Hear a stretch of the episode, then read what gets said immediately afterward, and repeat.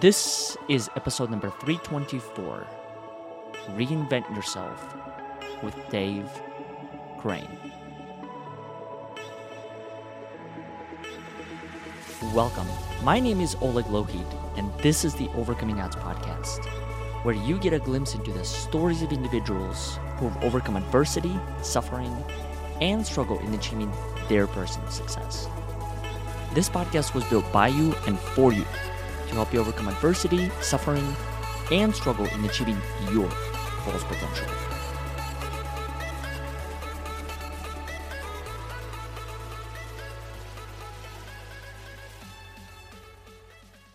Before we get into today's episode, I'd like to make a few quick announcements. First announcement being an invitation to all of our listeners to our upcoming three-day experience in Austin, Texas on October seventh called Survive to Thrive, Face Your Fears. What this is is a three-day experience where you'll get a chance to hear stories from speakers from all over the world, as well as be a part of breakout groups that are intended to help you identify your fears and ways to turn them into strengths. If you'd like to know more details regarding this particular experience, please visit our website at overcoming odds dot today, where you'll be able to find the latest details.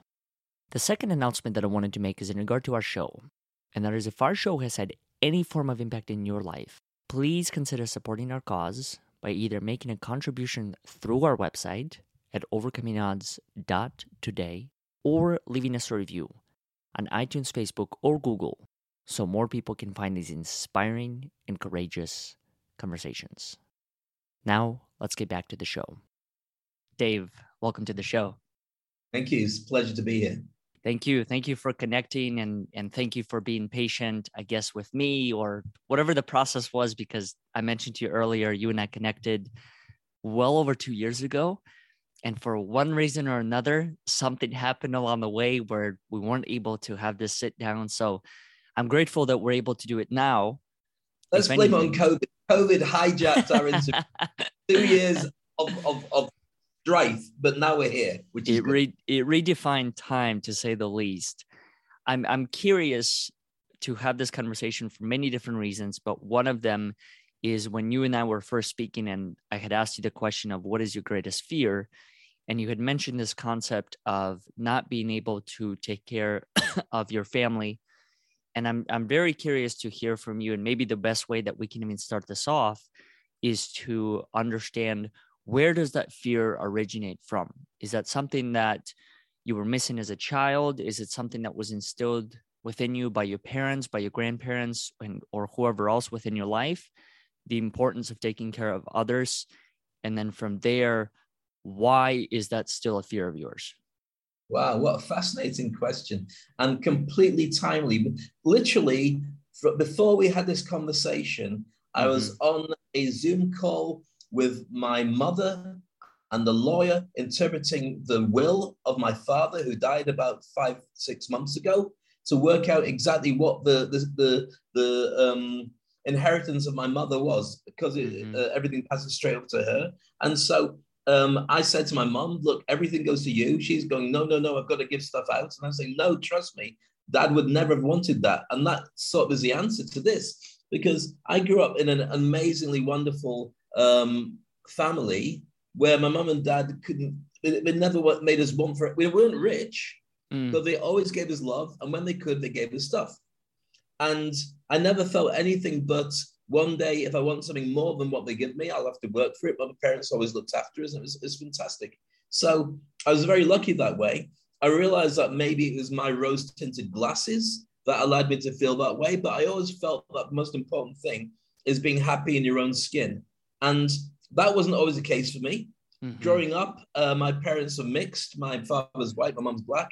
Uh, we always grew up in, in white areas. And so as a direct result of that, um, I was never, I never really fitted in easily or comfortably. If you grow up and you're a black guy in the middle of like white areas, you, and it's the same for if you if you stand out differently. It could be if you've got red hair or a big nose or anything, it's the same thing. But but, but mine's more prominent, shall we say. And you either become really good at fighting, or you become really funny, or you become really good at running. I was good at running and I was very funny. So I could get on with people. Mm-hmm. Um, that became like my martial arts, which later on in life, that ability to engage people very quickly and work out their Wi-Fi code is why, excuse me, I've become very good at entertainment. And I can host an, an event with fifty thousand people in the audience without blinking, because I can work out exactly what they want, because I'm very good at doing it. And it was like my superpower from a very early age. So the biggest fear that I have is because I've idolized my parents, and they, as I say, they didn't create um, a palace for us to live in. They just gave us a safe space and lots of love. And I would be horrified to not be able to do that for my family, which is my beautiful wife, Aziza, my gorgeous daughter, Maya, and my two dogs, who just demand too much food and demand walks. Literally, this, they'll be like, yeah, what, why do you take so long? And so um, for me, it's very important to be able to provide and keep them safe uh, and get my daughter to a stage as while there's breath in my body so she can one day leave. And she doesn't have to come back, and maybe I don't want her to come back when she leaves, but um, I, I wanted to have the best upbringing and the best experiences that we can give her in the time that we have. Now, here's where it gets really interesting, because the pandemic that we joked about earlier, yeah. not only did it take my father about five, five, six months ago, but it also, when it hit, as an entertainer, I speak on stages around the world. I coach politicians, C E Os, decision makers, ambassadors, to be able to speak on stages. That was my main job, hosting mm-hmm. big, big events and speaking, like the Olympics team. And I hosted Dubai Rugby Sevens for twenty years and, and all sorts of events like that. And my wife was a wedding photographer, award-winning wedding photographer. Both of us are people jobs. We go out, we see audiences, we do stuff, we get paid, pay bills, happy days. Mm-hmm. With immediate effects, everything disappeared. No, in- no income from what we were trained and what we've done for many years, for about eighteen plus months. At least. So we had to then reinvent ourselves and go from zero income, because we had a bit of savings, but that disappeared after a couple of months of just normal living, because we didn't expect to be in that. I mean, my job, I'm always being employed. I've been in Dubai thirty years. So in Dubai thirty years, everybody knows me. Dave, we've got an event, phone call, don't even have to advertise, it's word of mouth. But when all that dries up, then fear really kicks in. So I ended up, and my wife did too, I ended up going, first of all, on to create a T V show called The Toilet Paper Diaries with a friend of mine in, in Houston. We went live every day. Within four days of, of lockdown, we had a T V show. Um, and we we we ran it for about one hundred episodes, going live every day for the first fifty days. I mean, we staggered it every week. And I did about two hundred live broadcasts during the last two years. And it was all basically because if you're not going out and doing gigs, you need to be on radars. Even if there's nothing coming in, people need to see you're there. Otherwise, it's out of sight and out of mind. So I spent about twelve hours every day posting, connecting, phone calls, chasing, until I came up with a business model to reinvent myself, and it was the Industry Icon program. So instead of training people to speak and teach them a little bit about branding, I realized there's no speaking gigs, no demand to be trained to speak, but people needed to be a brand. Mm. So therefore, I started working with people to grow their brand, uh, decision makers. So then, e- even if we didn't come out of lockdown, because I expected this whole thing to be over in like two weeks, two weeks, three weeks for a couple of countries, done. It's just It's just a, a nasty cold that everyone's going to catch at some point, but the, the, the cavalry will save us. And it didn't happen like that. And so we had to come up with, with something that would pay bills, bearing in mind it had to be online. So we had to recreate ourselves to be able to be an online thing. So Aziza, my, my beautiful wife, she's from Singapore, and I never really gave it a thought. But Singapore, like Japan, is one of these countries where everyone is tech mad. Now everybody, everywhere's tech mad, but these guys are given from birth something to play with. Now everyone's given from birth, but it was only them. And right. So she reinvented herself as this incredible online guru, creating websites, sales funnels, emails, all the, everything. And it's been a journey for us to create what we've got now, which is the Game Changers community, which is now a community of people all around the world where we, it's a membership group where if we ever go for a pandemic or anything like that again, we've got really smart people who would all get in a huddle and say, right, guys, this is what we do. Because that's what was missing. We were isolated. We were, and who do you ask? We've never been through a pandemic in our lifetime. So, mm-hmm. And we don't expect, I mean, I say we don't expect to go through it again. If I did go through it again, to be honest with you, apart from obviously what I've caught, um, I could deal with it because I now have a completely independent uh, business of my speaking career that allows me to be in any country to talk to anybody, and all I need is access to my laptop. Let me give you a very quick demo of this. So mm-hmm. literally, when I start my T V show, um, I can now go live from my, my uh, late night T V studio. And That's so that awesome. allows me to just broadcast like this. And and as you can see, I could be doing the, the Letterman show or the late night with Dave Crane. It needs to be. I can do it all from there. I've got my daytime, which is what I do when I'm talking to my broadcast people, um, depending on where their, their, their, their time is. When I talk to my Game Changers community, rather than having something so formal, I wanted to do it in a coffee shop. So huh. the ability to do all this stuff and also create That's cool. really effective ways of reaching people. So, for instance, if we swap to this now, I mean, if I if I go full screen here, then I can go to uh, talk about the events that I'm going to be hosting. Uh, in fact, if I go to a small version of a mini me, I can go through the events I'm hosting over the next couple of uh, days, next mm-hmm. week, big event called CabSat. Now, I'm not saying it to say, look at me, I'm doing a big event. But what I'm saying is I had to really reinvent every single thing. So if I can't go out to gigs, when the gigs come to me, then I've got it completely controlled. And so that was very important. So to answer with the longest possible answer, which I've done about I fear, I don't fear things. One day when I die, I'm gone. And uh, I really hope at that time I'm not in the driving seat, because that's really bad for everybody else streaming in the back. But I'm not worried. If I, if my life ended tomorrow, happy days, I've had a good time. I've enjoyed it. I've given. I, I couldn't do any more with the, the, the minutes and seconds and hours and years that I got that I'm doing right now. I push myself all the time, but I also have realized the importance of, of taking your foot off the brake sometimes and chilling out. So I've discovered weekends for the first time in my life where I just don't do anything. Because otherwise, if you're working twenty-four seven like I did for, I, I, I got burnout.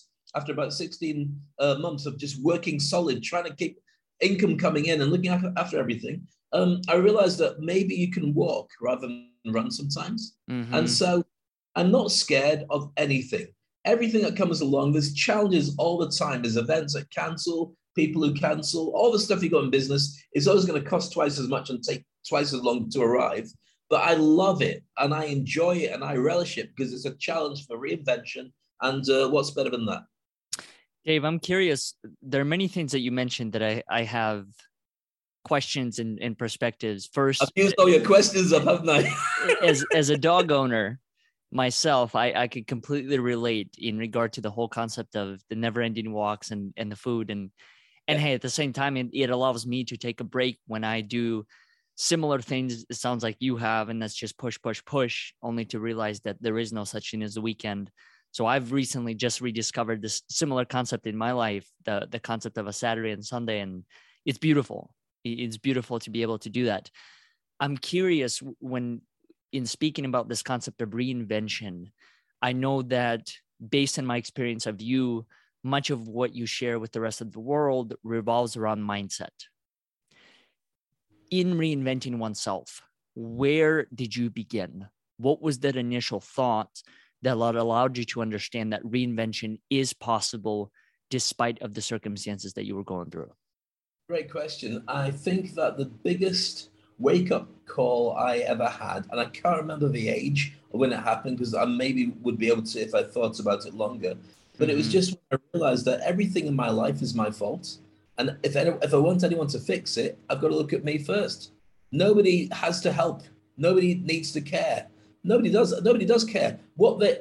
I mean, it's even like, you know, if you ask somebody why do they give money to charity, they give money to charity because it makes them feel good to give it away. It's always about them. Yeah. It's not because they love giving money to charity. It's giving the money to charity makes them feel good. Mm-hmm. So it's all got to be about, if you do stuff, you've got to think about what's in it for them. And so for me, it was really a case of going, I'm on my own now. How am I going to fix this? And I think that probably the the first time it happened that I can put my finger on is when I dropped out of university. I was studying law and I didn't mean to study law. I did it because it made my parents happy. And I went away and I hated it. And um, when I sat down with my careers teacher, and they ask you before your exams start, I was about fifteen years old, what do you want to do for the rest of your life? Yeah. I don't know. Meet girls, get drunk, party, and and and, and watch T V. I don't know. fifteen. Be a superhero, whatever. So Um, I said I want to I want to be famous. I want to be on T V and radio, and I want to I want to be able to go out and, and meet pop stars and, and film stars and stuff. And she looked through her book, because there was no internet in those days. It was, you know, it was a candle, because I'm really old. Um, so she looked through her book and she said, I don't have anything like that in here. So mm. you have to choose something else. So I chose be a lot. Well, I wanted to be a doctor, but I didn't like the idea of blood, least of all my own. And then I chose law because it made everybody shut up. So if you mm. say I'm going to be a lawyer, they all go, wow, really? Yes, I am, but I didn't, my heart wasn't in it. I went away, enjoyed uh, about a year of law, and then I realized that it was all about studying on your own, which mm-hmm. at the time, I, I was eighteen years old. I just discovered what it's like to live away from home. Why would I want to be in a room with books, please? So um, when I dropped out, I, I did my year twice, and um, I realized that I hated it, I didn't want to be there, and so I got a chance to have a think about what I really wanted to do, and uh, I wanted to go back to what I wanted originally, which is to be an entertainer. So I left my law degree to go to the holiday resorts in the U K to become an entertainer. And as you can imagine, my parents went, oh, that's a really good move. All that money. didn't. Uh, but I, I thrived on it. And I went back to university later to get my postgraduate diploma in radio journalism, got a job with the B B C, or at least I was freelancing at the B B C for a number of years. And that led to where I am right now. So that whole journey and its ups and downs and all the rest of it have been brilliant, because I look back at it and I go, oh my goodness, this is it is the best thing that could have happened. Mm. Can I share something with you to illustrate this? Because it's something that with my Game Changers and Industry Icon program, I've really been analyzing this. So for instance, when it comes to reinvention, and this is what I do when I teach people how to become industry icons in their mm. industry, the first stage is being aware that things are not right. I don't know what's wrong, but somehow I don't feel comfortable because I, I, I'm doing something wrong, but I'm not sure. So it's awareness that's the biggest challenge. Then you look around and you say, I want to aspire to something bigger and better. And the aspiration bit comes in. So you're not sure, but you're looking around at people who are, are gatekeepers or examples of where you want to be. So you start looking at them. And then you start working towards it. So you're driving it, and it's an upward curve because you're on your own, you're in the wilderness, you're not really sure where it's going, but you do know where you don't want to be. And you know that if you keep going in towards that light of wherever you really want to be, then you'll find it better. Then you get to a position where you're thinking, right, I'm doing, I'm doing this quite well now. I'm driving it really well, but I know that I'm in the wrong place. But I'm doing the right thing. I'm just not positioned well. So you've got to reposition yourself and discover who it is you are, and what it is that you're doing, and who your target audience is, and what it is that you want to get out of your life. And then once you've worked that out, number five, you start refining it. So you start working out, oh, if in that case, I'm not going to look after all these people. This is my target audience. I'll just do this for them, and I'll only do that bit because that's all they want. I don't need to do all the rest of it. And then when you've done it well enough, then number six is owning that space. So you're only known for one thing, and the ultimate is that your name becomes a verb. So people turn around and say, right, I'm going to do a Dave Crane on this event. Well, what does that mean? Well, I'm going to go out, own it, make everybody laugh, have a great time, but make sure everyone comes out of it. Do you know what I mean? So, so yeah. Like if we talk about Elon Musk, what does an Elon Musk do? What does a Keanu Reeves do? It, when you become that verb, then that's important. So the reason I shared it with you is because I think it's very important to understand Um, the processes that you've gone through, and also understand that you can go through these processes, and there is a formula and there are stages to be able to get it. I really like your point of awareness that you brought up within that, because this morning I was listening to an audio audio slash video interview of Mel Robbins. And one of the things that she mentioned in that video that I found so profound or reaffirming of the ways that I thought before is being able to recognize and understand yourself and your own behaviors so you can understand the surrounding world. And I think it's very similar to what you just described as far as having that level of awareness. I'm a huge believer, or in the recent years, I started to believe more when it comes to one's purpose. It's, for me, in my opinion, it's about defining and then refining it over time. Defining a point that I could start from, but understanding that it's not going to be defined for the rest of my life. It's going to be refined over time. For me, I found that to be more important rather than waiting for that perfect moment, right? I don't know what your experience has been like, but my experience has definitely taught me that if I choose to wait I'll wait for the rest of my life. Okay. Everything that you just described as far as COVID nineteen hitting and you going through all the circumstances that you did, similar to my journey as well as a public speaker, all of a sudden schools closed, universities were no longer hiring, emails kept coming in saying canceled, canceled, canceled, yep. not even postponed, not even rescheduled, just yeah. done. Like we, yeah. we're not having this in the near future. And I had the same exact mindset at the time, thinking that this is going to last a week, thinking that this may be two weeks at best. And then all of a sudden I noticed we're going to one year, two years, now going into three years. And things are slowly picking up. And I think what you just described as far as having that point where you became aware of what was working equally as what wasn't working, and then from there started to take action. That's been one of my biggest barriers that I've had to overcome in my life is I'm a thinker. I love to sit there and think. I love to overthink. I love to overanalyze. And I, what I realized was the only way for me to be, break through that was to take action. Yep.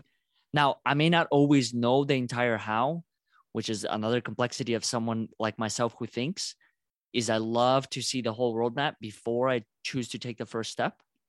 Yep. And then I started to realize that all I could all I could do is take the first step. The yeah, second step is an assumption. I have no idea whether or not it's going to be the same. If you step in the wrong direction, why are you going in that direction? That's a problem. That is true. Yeah.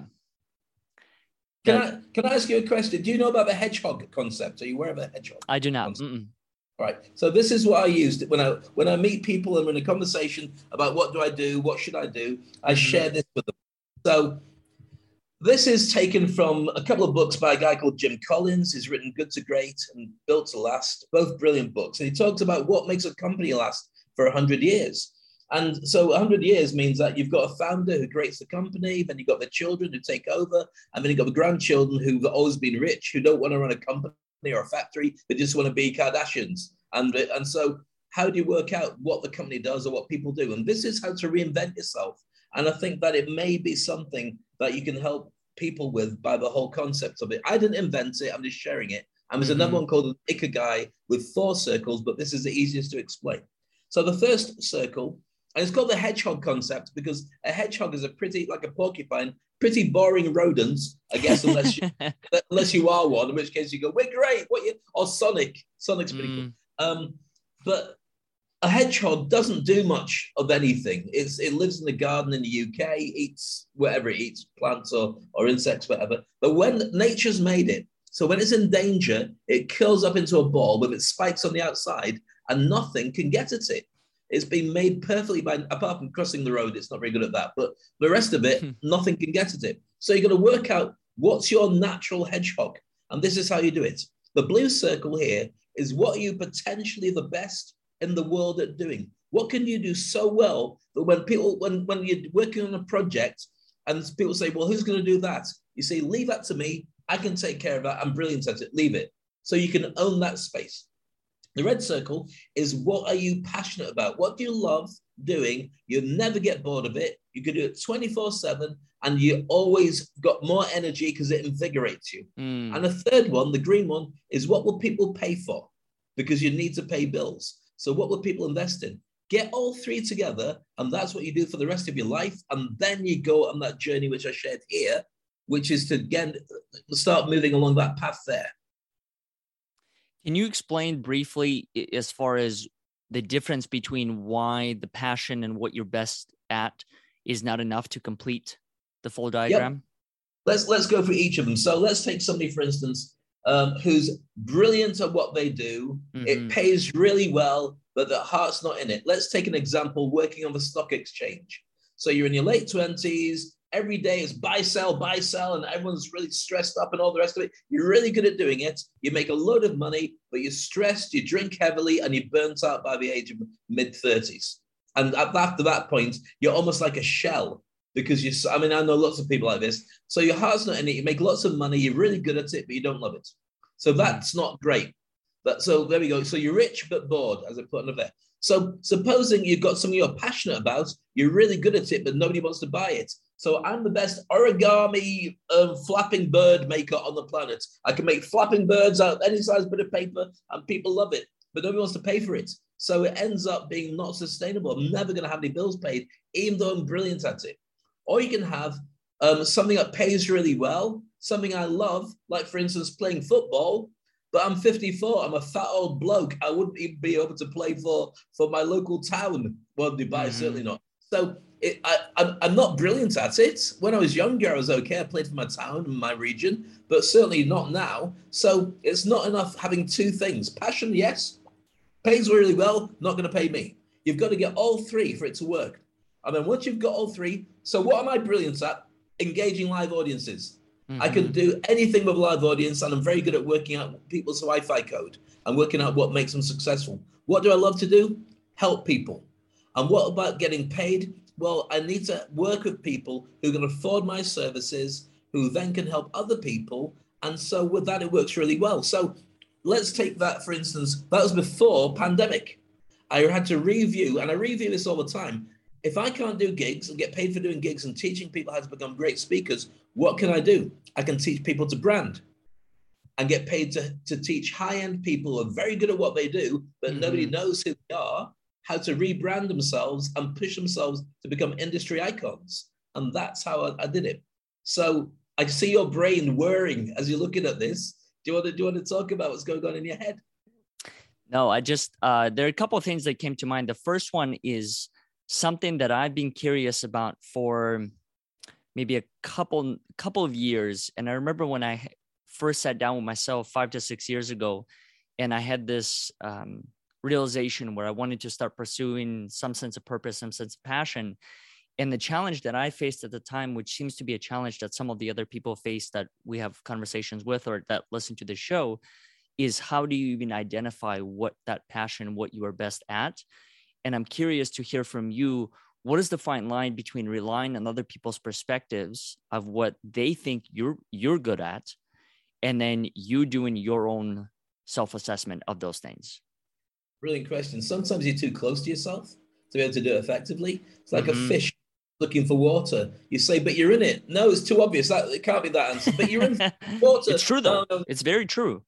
So here's, here's how you work it. And this is why your brand becomes really important. So when you work out your brand, you're actually taking a snapshot of who you are and start nurturing it. So think about it here. The green circle is what you want people to think about you. The mm. red circle, what you don't want people to think about you. And the, the yellow one is what they currently think of you. So therefore, the brand of who you are means you do more of what you want people to think of you and less of what you don't want people to think of you. When you start putting that self-awareness from a commercial mm-hmm. point of view and a relationship point of view together with this original document, which is what are you brilliant at, what are you passionate about? I mean, to answer this, if I was sitting with a client, I'd say, right, in your own time, because I wouldn't have, sometimes I go through it with them, but sometimes they need to go away for a while. Write down a list. One column, what are you brilliant at? One column, what do you love to do?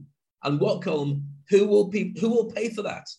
Mm-hmm. Because sometimes it, it's it's unsustainable. You can't get people to pay for it. And some, sometimes it's looking at the lowest hanging fruit in the garden. So for instance, somebody, lowest hanging fruit is really important.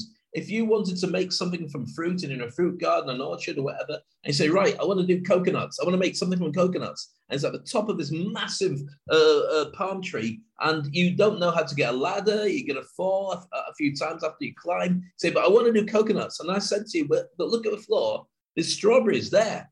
Yeah, but I want strawberries. Yeah, but if you get strawberries now, you can pick them without any danger. You can make jam, milkshakes, mm. you can do yogurt, and if you start doing that, you might find there's a market for you.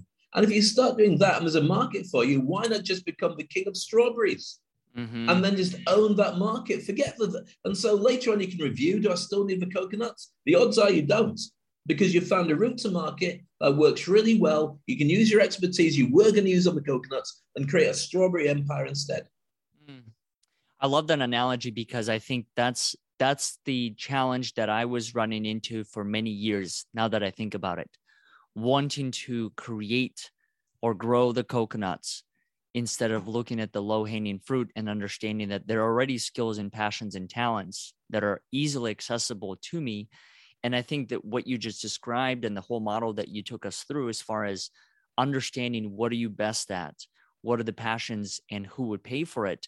The last part of it, that's one of the areas that I have a questions for you, question for you about, and that is, do you believe a lot of that boils down to confidence? Because I've learned that many of the people that I've had conversations with, they're not able to answer that question. And I wonder if it's because they don't feel confident in the thing that they're doing, or they're undermining the value that the thing that they do can provide to the other people. Yeah, what you're talking about is imposter syndrome. Mm.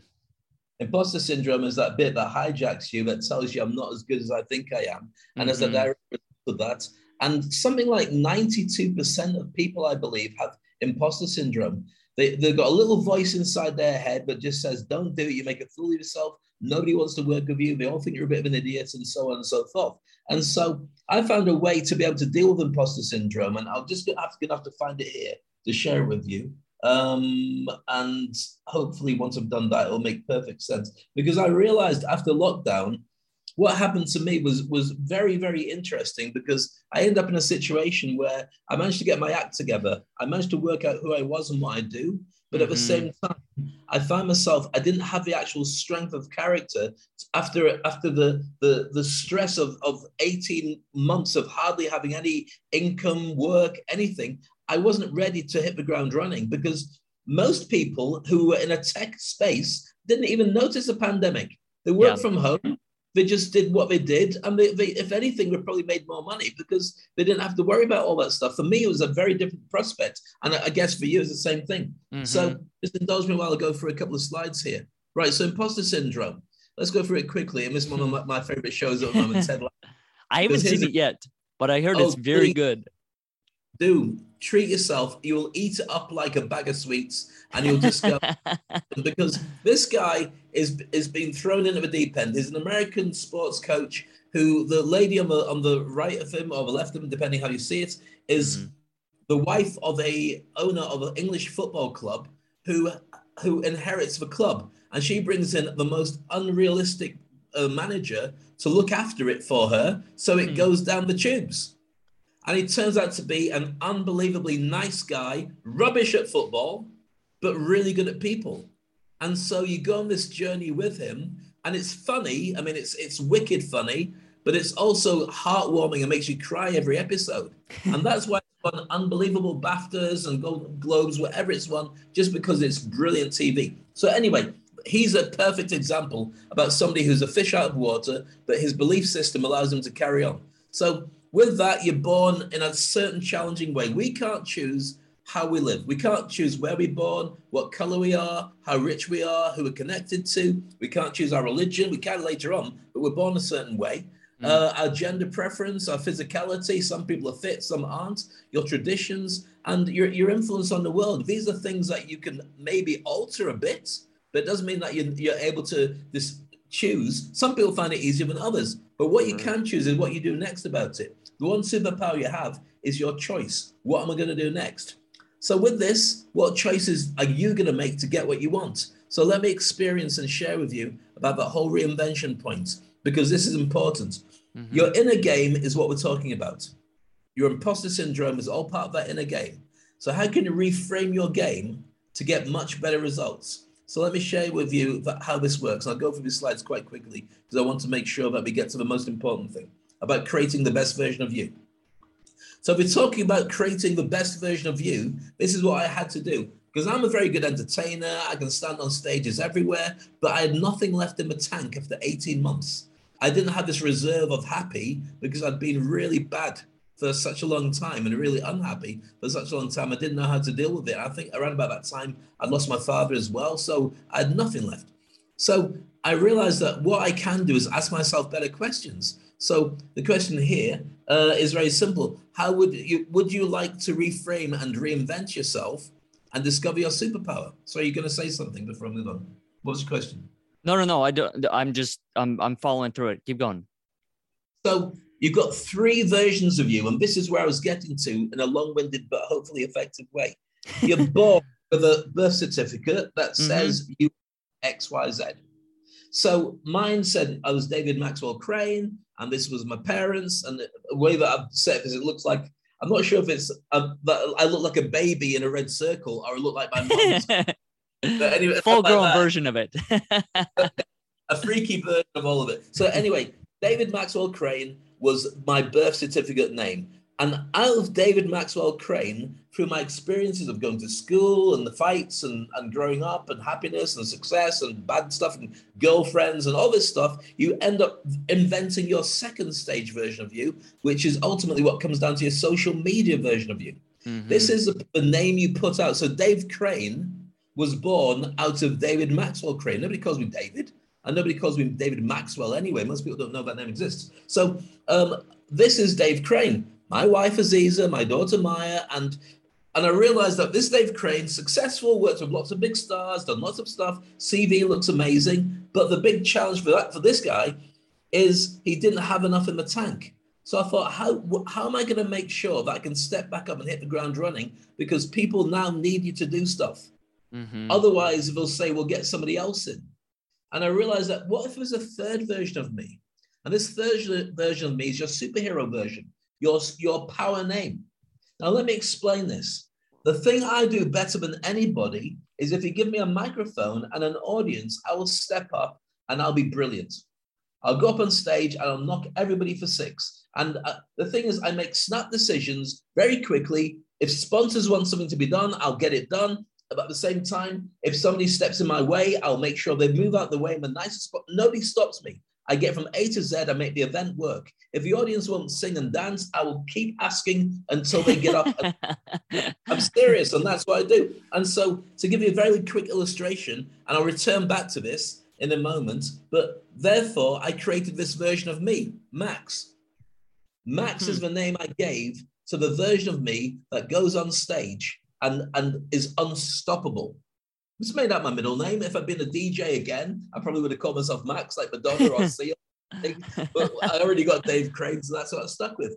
Because Max doesn't put up with any rubbish from anybody. And I realized that what I had to do was ask myself, with all the questions that I was having doubts about, because obviously I've got to pay for my family. If I'm chasing a client and the client's not paying me, I said, well, why don't I ask Max what he would do? Because Dave mm. Crane goes, give him a bit more time. I thought, I'll ask Max. And Max said to me, give him a deadline, tell him that you're busy. If he doesn't do it within that time, just let him go. Say, sorry, I'm too busy, and let it go.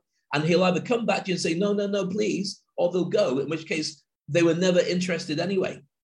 So I had to ask Max, but I had to go with whatever Max said. Because if I crushed Max by saying, I'm not listening to you, then I would kill Max. So I had to go with it. And so I found that there's a deep side of me that was able to move forward faster. Now, let me give you a very cl- quick illustration of what Max really is. Mm-hmm.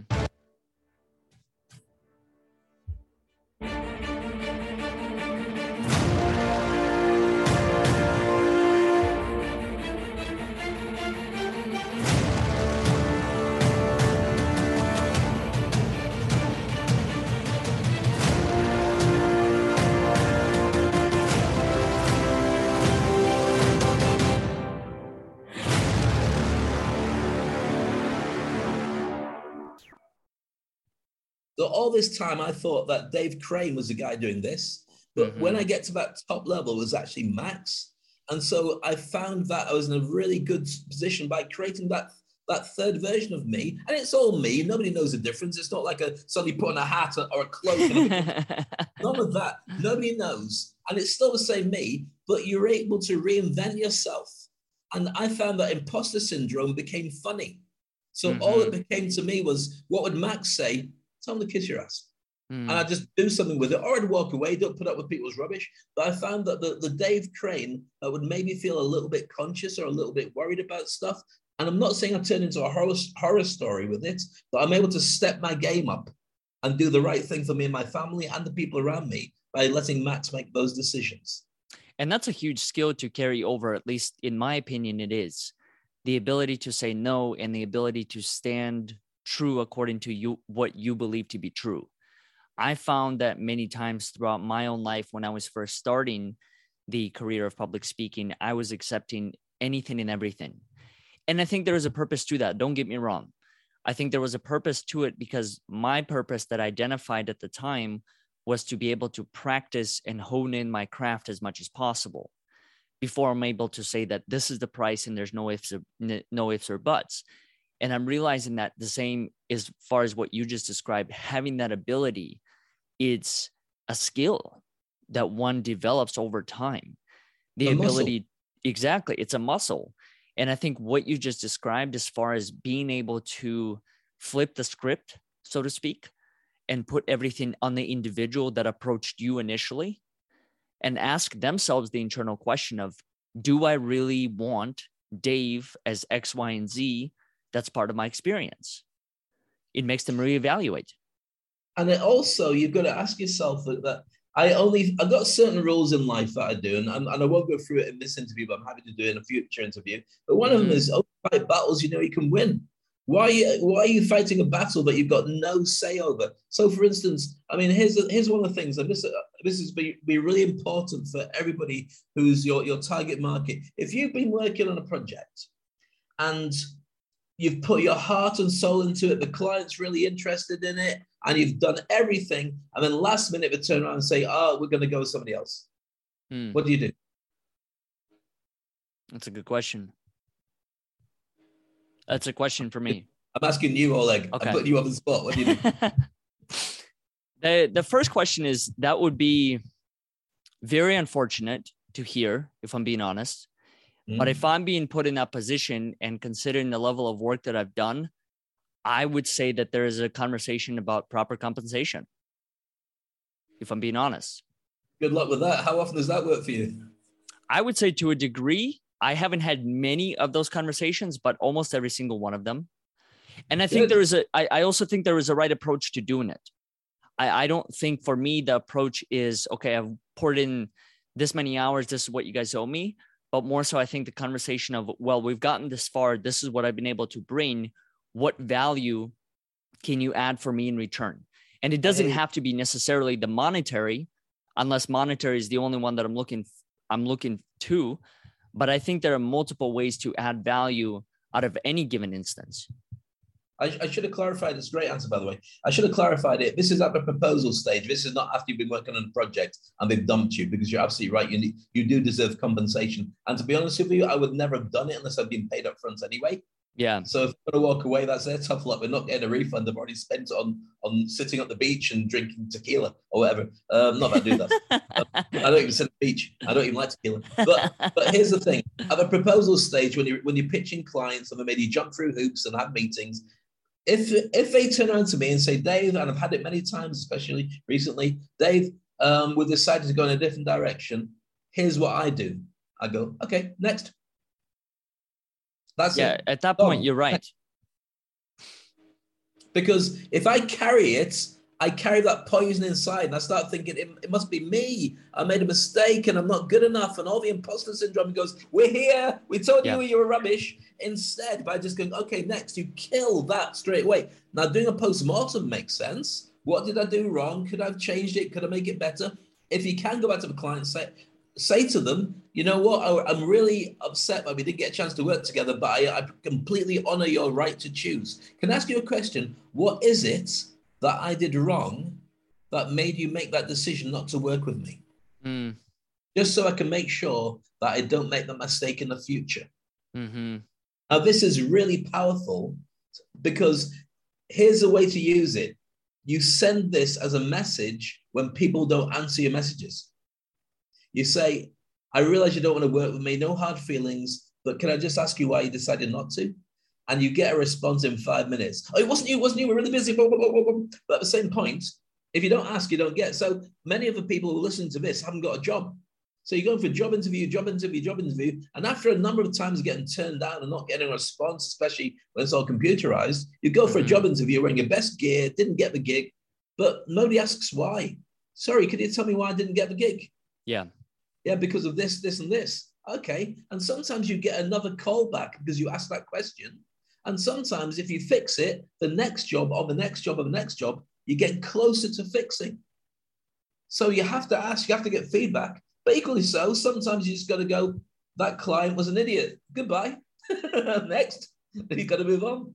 I think there is also within the feedback component, though, what I've learned through my journey is, A, not everyone will always give you the honest feedback. So not everyone will always tell you that X, Y, and Z were the things that did not fulfill whatever criteria. As you described earlier, right? Someone responds saying, it's not your fault. You didn't do anything wrong. Sometimes I've learned, and I've even learned this from some of my closest friends, when I ask them for feedback, they don't choose to give me the full honest truth because they don't want to hurt my feelings. They yeah, don't want to I, change the trajectory of a friendship or a relationship. And that's what I realized throughout my own life. Friends and family are different because you want them to be honest with you, but at the same time, there's a number of different checks and balances in place. And sometimes you, you I mean, you, you can choose your friends, but you can't choose your family. My family are utterly bonkers. My immediate family, my wife, my daughter, my dogs, and my mom are all fantastic in, in, at levels, but I would do anything for them. Outside of that, it's crazy. But I do have a number of, of family members who I love a lot. And uh, But all of my friends that I choose to be, I mean, I used to say that all the friends that I could choose, you could count in one hand. And a thing called a, an airport test. If something happened to me and I had to rely on somebody to get my family to the airport, because I live in Dubai, but I'm from the U K, so I had to get them to an airport to, to escape. Could I trust that person if I was no longer available or I was incapacitated or dead to do the right thing by my family? If the answer is yes, then they are the real friends that you can rely on, and they passed the airport test. And most people can't, but there's a handful that can. So for instance, when my dad passed, and, and you've seen me on LinkedIn and on social media, a lot of people know me, stuff, blah, blah, blah. When my dad passed, I got lots of commiserations from people. Oh, Dave, if there's anything we can do, contact me. Two of my friends on the planet called me and said, talk to me, Dave. What's going on? Everybody else waited for me to talk to them and call them. I'm a guy. I'm not going to call them and cry. Yeah. I was broken. I was just in bits. I'm, I'm carrying my family, looking after my mom and keeping the whole thing afloat. But they called me, and it makes you think, God, how many people are there for you? And I realized it was my mistake. I, because the nature of being on stage, and you'll get this as a speaker anyway, I'm a massive introvert. On stage, I'm a king of everything. I'm a complete extrovert. But off stage, I need to prove myself. Why am I doing it? So if I'm a group of people, I'll happily sit at the back, because if I take, if I want to take over, I'll just own it. I don't want to do that. I want to see other people and chill out. So I realized that I had to reinvent exactly what my relationship is with the outside world, because I didn't have enough close friends. I do a gig and go home, and I have I know everybody, but who really knows me? Everyone thinks, oh, Dave's doing fine. And so therefore, he, he'd probably be, if I called and say, Dave, do you want to catch up? He'd probably go, no, I'm too busy. Who the hell do you think you are? And I realized that that was my mistake. So now I've changed that. Now I do talk to people. Now if I go out to an event or something, I'll make a point of looking around, I'm making contact with people, swapping the WhatsApp with the hand, I don't want stalkers, the handful of people that I really like. We'll take a photo so we know who each other is. And what I do with them is I send them social media posts, not to have them comment or like or anything. But if there's a social media post that's all about friendship or community or inspiration or motivation, I think that it's what I would like to say to them. I send it to them and say, look, if you, you don't have to do anything with it. You can delete me if you want, but I want you to know that it really matters to me, that I want to share this with you. And that's been a new thing for me, and I've not done it for, for decades. Because I, when you're in a, ma- in a married relationship, you're, you're looking at your, your wife is my mirror. She'll tell me if I look rubbish when I go out. She'll tell me if I've got stuff to do. But sometimes you need world outside of that as well. And so now I'm working on that. Does that answer your question? My answers are really long. I'm sorry about that. Me, what's your favorite color? Let me tell you about my favorite color. No, Dave, I, I really enjoy having this conversation with you because A, this is the thing that adds fuel to my tank. Conversations like this, where I'm able to go deep, where I'm able to step into a space where I don't know certain things about life, which happens to be quite a bit because I'm genuinely curious about the whole concept of life. And so for me, it's good. It, it always starts with a question. Why does a person think the way that they do? What do they face as far as fears and obstacles and all these things go? But out of respect for both of our time, what are some ways that people can connect with you? I know you briefly mentioned the events that you have coming up. Any way that people can find out more information about them? Yeah, here's the thing, and this is what I would recommend everyone to do. I, I mean, when I work with the Industry Icon program, then obviously that I, I sell my time, so it's expensive. But with my Game Changers, so I've created the Game Changers who look like this. I'm going to share. So the Game Changers is a community of people all around the world who is a membership group. So all the stuff I've shared with you right now, I do regular um, um, coaching sessions, Q and A sessions, group sessions. I share content. The stuff I did with a hedgehog and all the rest of it. The idea is, at the moment, I created a, a, a founding members group about a week and a half ago, and we got twenty members in there. And they're all graduates of my Industry Icon program or decision makers, really high quality people. The aim is to have a thousand people around the world. So nobody ever gets left outside.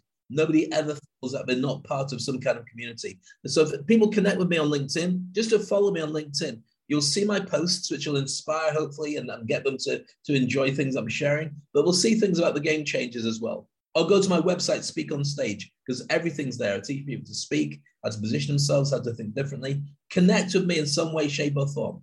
And even if you just want to observe me, there's enough stuff out there that I give for free that will make your day better. But if you really want to be on the inside, join this community of Game Changers, because, I mean, me and my, my wife are working our heinies off to make it all come together, because I don't want anybody to feel the way that I felt for two years, where the world ended, people were laughing because they were doing fine, and there was nobody out there who said, you're an entertainer, and there's nothing going. All the entertainers go, we're fine, we're fine, we're, we're, I'm yes. working at McDonald's now, uh, but, uh, you know, it's by choice. Well, of course it's by choice, you have to eat. But I will never allow people who connect with me, and not everyone's going to connect with me, and that's fine as well. But the Game Changers is a way that I, I reach out and I help create a community of people who are there for each other all across the globe. And that's my, my passion. And I appreciate you for doing everything that you do. I mentioned to you earlier, I came across your LinkedIn, I think it was initially. And then from there was able to pay attention and, and ask questions and learn more about who you are in the background. Now, I will also say that you've given me significantly more information about who you are in today's conversation than anything I've ever experienced. Well, that's also a choice, right? I, I could have gone, dug deeper, but at the same time, what you provided today and what you chose to share is just exceptional. And so I just want to thank you for that. Well, thank you for having me on. It's been an honor and a pleasure. And I'm, I'm relatively happy in my own skin. Mm. So I learned a lot with the pandemic. I also learned about my relationship with being mixed race. Mm-hmm. And also learned about the way that the world is right now, and it's heading in the wrong direction, unfortunately. Um, and it, I, I really feel that, here's the thing, and I think that you may feel the same, but I'm not going to ask much about it. I'm sure you share it at the right time. For me, I realize that there's people who look at me and say, Dave, you're, you're prominent, you're a man of color, can you please say something about this? And so I don't make it all I talk about, because I think that would put me into a corner, and then people, I would offend people maybe. But what I do is, when I do need to step up, I will make sure that I say what I need to to help the people who are looking up. And I look at a lot of the, the, the people of color in positions, Trevor Noah, put that out there, but you've got Beyonce's and Jay-Z's and a million other people who very rarely bring it up as a subject. Now they're protect, protecting their legacy, I get that, but we're all doing what we need to do. And so for me, I, I don't mind being transparent. I have nothing to hide, but I only put out what I want to share with people. I don't need to tell people what they don't need to know. But other than that, the thing about lying is, if you don't tell the truth, you've got to make up a lie for every lie. And that's about fifteen lies for every lie. And then another fifteen for every of those fifteen. It's easier to be transparent, and then happy days, and move on. And so that's what I do.